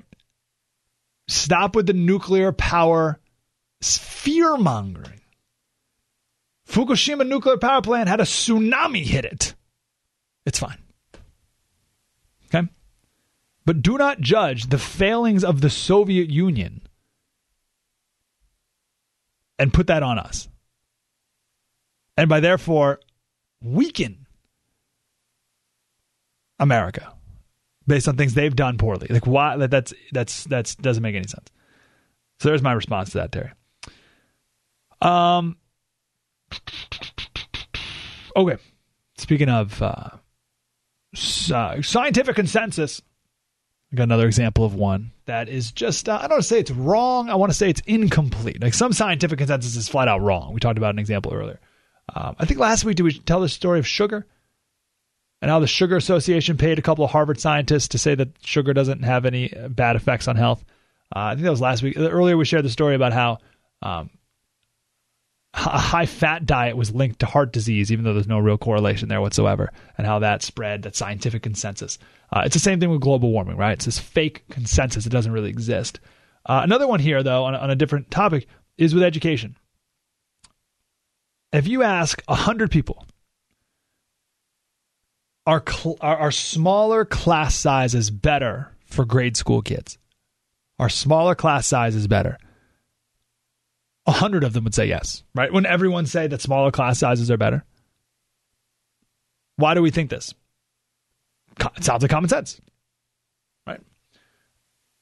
And a few decades ago in Tennessee, there was an experiment done on K uh, kindergarten and first graders and some kindergartners and first graders had large class sizes, some had small class sizes. And they followed those kids for the next couple of years. And it turns out that the kids, the kindergarten and first graders that had, well, this time they were in, you know, ninth grade, but those kids, how do I word this? Are you with me? The kids that were in the smaller class sizes in kindergarten and first grade had better test scores in ninth grade and the kindergartners and first graders in larger class sizes had lower test scores when they were in ninth grade. So, boom, there you have it. Smaller class sizes are better. Every politician picked up on this and ran with it. The unions loved it. We'll explain why in a second. Uh, in California, they passed a law that limits class size to 20 kids in K through third grade. Wisconsin was 15 students per teacher in first through third grade. All across the country, different laws, uh, different states passed similar laws. It's cost billions of dollars. Florida spent $30 billion in the last 13 years to reduce class sizes. California spent 20 billion since 1996. And now we know that there's really no correlation at all. There is no correlation between smaller class sizes and academic performance.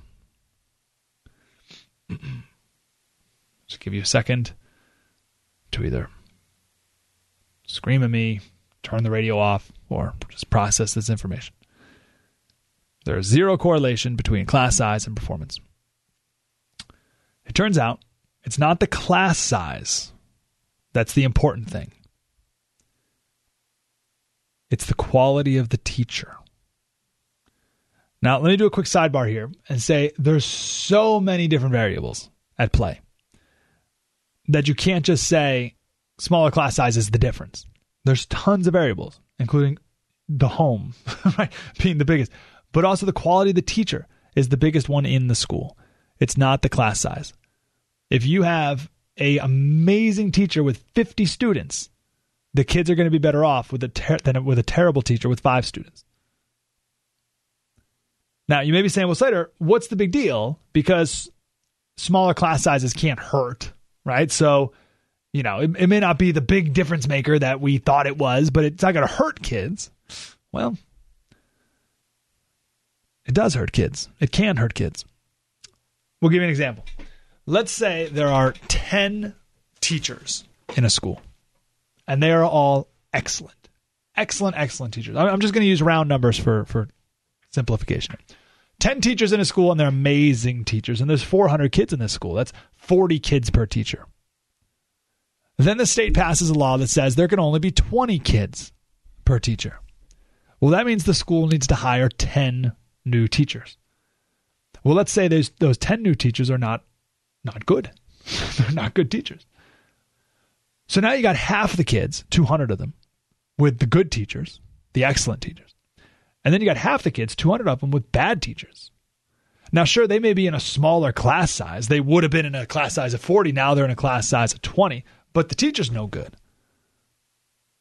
So they fall behind more with the bad teacher.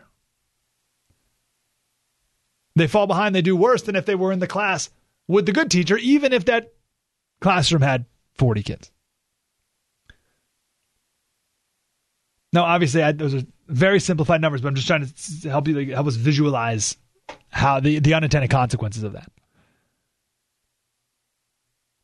There's a big difference between hiring more teachers and hiring more good teachers.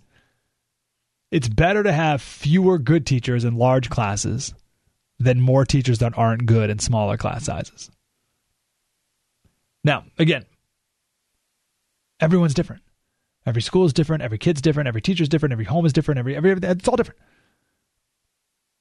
There's this ideal world where every teacher is amazing and every class size is five kids. It's not reality. So, are we going to continue to push this small class size, small class size, small class size fetish as if every teacher was amazing and, and we just got to get more teachers and they're all going to be just as amazing? Are we going to pretend that that's reality when it's not? Or are we going to do what we really need to do in order to help kids? So let me kick it up a notch here. Let's talk solutions as we like to do.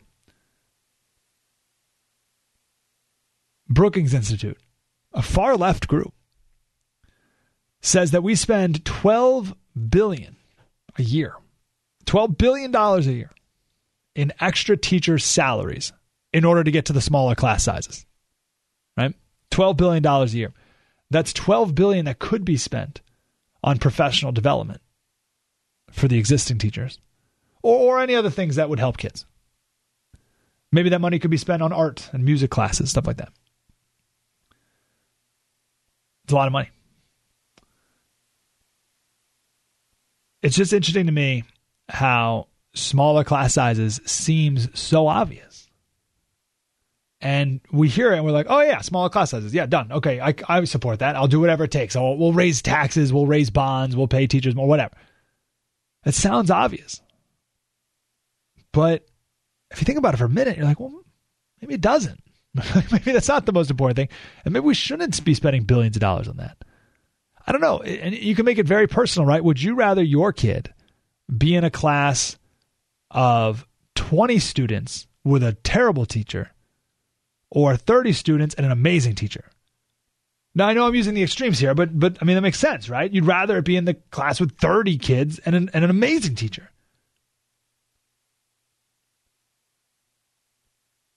So what was the smaller class size really about? Was it well-meaning bureaucrats and, and politicians who really wanted to help the kids? I don't know, maybe. Uh, I'm pretty sure that was just unions who wanted more union members, so they get more union dues from more teachers, so they have more political power. That's what that whole small class size thing was really all about. 1 900 3393. No, no, let me, one last thing. With an amazing teacher, a smaller class size is better than a bigger class. So let's say you have the same teacher. Would it be better if they taught 50 kids or 10 kids? 10. But again, that's not fantasy. That's not that's not reality. It's a fantasy. Because it tends to be the more teachers they hire, they're not as good quality as the other teachers. Generally speaking. 1 900 3393 Mike Slater Show, the Blaze Radio Network. Spread the word. Mike Slater. We'll continue in a moment on the Blaze Radio Network.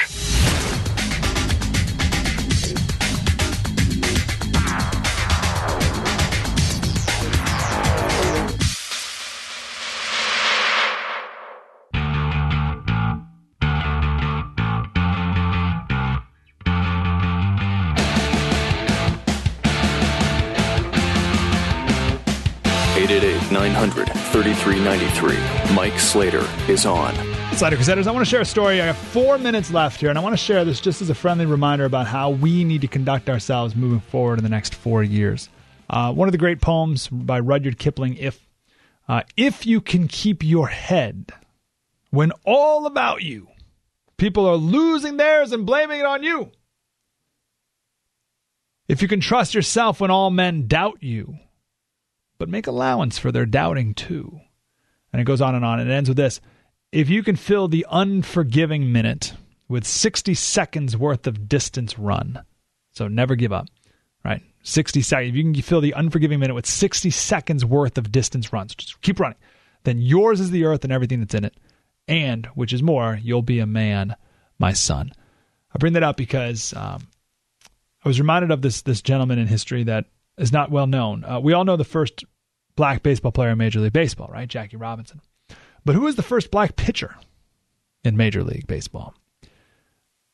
Same year as Jackie Robinson, same team, Brooklyn Dodgers. Isn't that interesting that like everyone knows Jackie Robinson, but no one knows Dan Bankhead?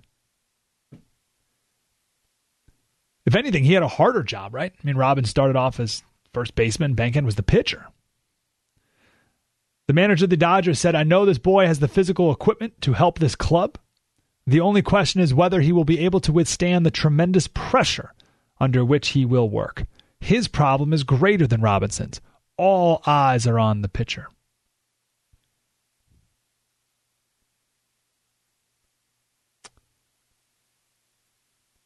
He made it to the major leagues, obviously. He traveled with, I mean, Jackie Robinson, when, when the Dodgers traveled, they couldn't stay in the same hotel, right? Jackie Robinson and Dan Bankhead, so they'd stay in the same segregated hotels. Uh, they each together took the yelling and the death threats. I mean, it was a very interesting case study. It's not like they were on different teams, they were on the same team, they did the same thing together. But Bankhead couldn't make it. He didn't pitch well. He went back to the minors and just couldn't do it. He uh, was broke, slept around a lot. And his best friend's word, he was facing inner turmoil. He couldn't get back on his feet. Smoked every day. Died of lung cancer at 56. Why did he not, not succeed in the majors? It wasn't his skills, it was his temperament. The manager of the Dodgers said that Jackie Robinson was the first black player, yes, for his skills, but mostly because he was the right kind of man to take on the challenge. A biographer of Dan Bankhead said, when suddenly called on to take the complicated and dangerous job of national trailblazer, first black pitcher in Major League Baseball, he, Bankhead, simply lacked the physiological makeup to overcome the numerous obstacles he encountered. He said, I'm scared to death. This is Bankhead. I'm scared to death that I'm going to hit a white boy with a pitch. And if I do, there might be some sort of riot. So he played scared. I just think that's an interesting story about opportunity because both these men were given the same opportunity to make history, but only one did. And yes, he played great, but it was his temperament that made him heroic. Now, I don't like the word temperament because it got kind of all mixed up with the election, but it was his character, his attitude, his ability to be in control of himself. And that's part of Rudyard Kipling's poem, If. If you can keep your head about it when all others are losing theirs and blaming it on you. Do we have the attitude, the character, the temperament to be in control of ourselves now these next four years? I think these last eight years have been good training on what to do and what not to do. Slater Radio on Twitter, Mike Slater Show on Facebook, and we will see you next Saturday. Mike Slater Show, the Blaze Radio Network. Spread the word. You're listening to Mike Slater Part of the next generation of talk radio. on the Blaze Radio Network.